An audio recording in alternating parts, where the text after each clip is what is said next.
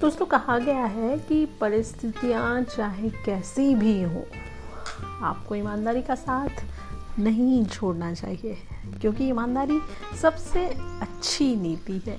इसलिए व्यक्ति को गंभीर से गंभीर और विकट परिस्थितियों में भी ईमानदारी का साथ नहीं छोड़ना चाहिए, क्योंकि जो व्यक्ति विकट और गंभीर परिस्थिति के बीच से निकलने के लिए सच्चाई के मार्ग से विचलित हो जाते हैं अथवा झूठ का सहारा लेते हैं। ऐसे व्यक्तियों को काफ़ी मुसीबतों का सामना करना पड़ता है। दोस्तों, वहीं एक बार झूठ बोलकर बचा नहीं जा सकता।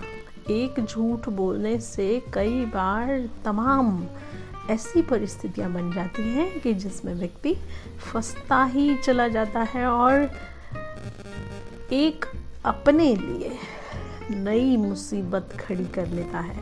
इसीलिए दोस्तों, सदैव ईमानदारी का मार्ग अपनाइए, क्योंकि जो लोग सच्चाई का साथ देते हैं, वे मानसिक रूप से भी खुश होते हैं, रहते हैं और हर तरीके की परेशानियों से भी दूर रहते हैं।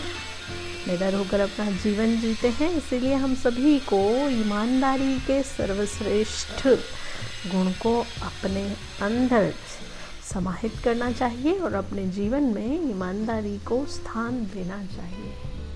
और हम आपसे मिलते हैं एक और ऐसे ही एपिसोड को लेकर। तब तक के लिए ईमानदार रहिए, स्वस्थ रहिए, व्यस्त रहिए, मस्त रहिए।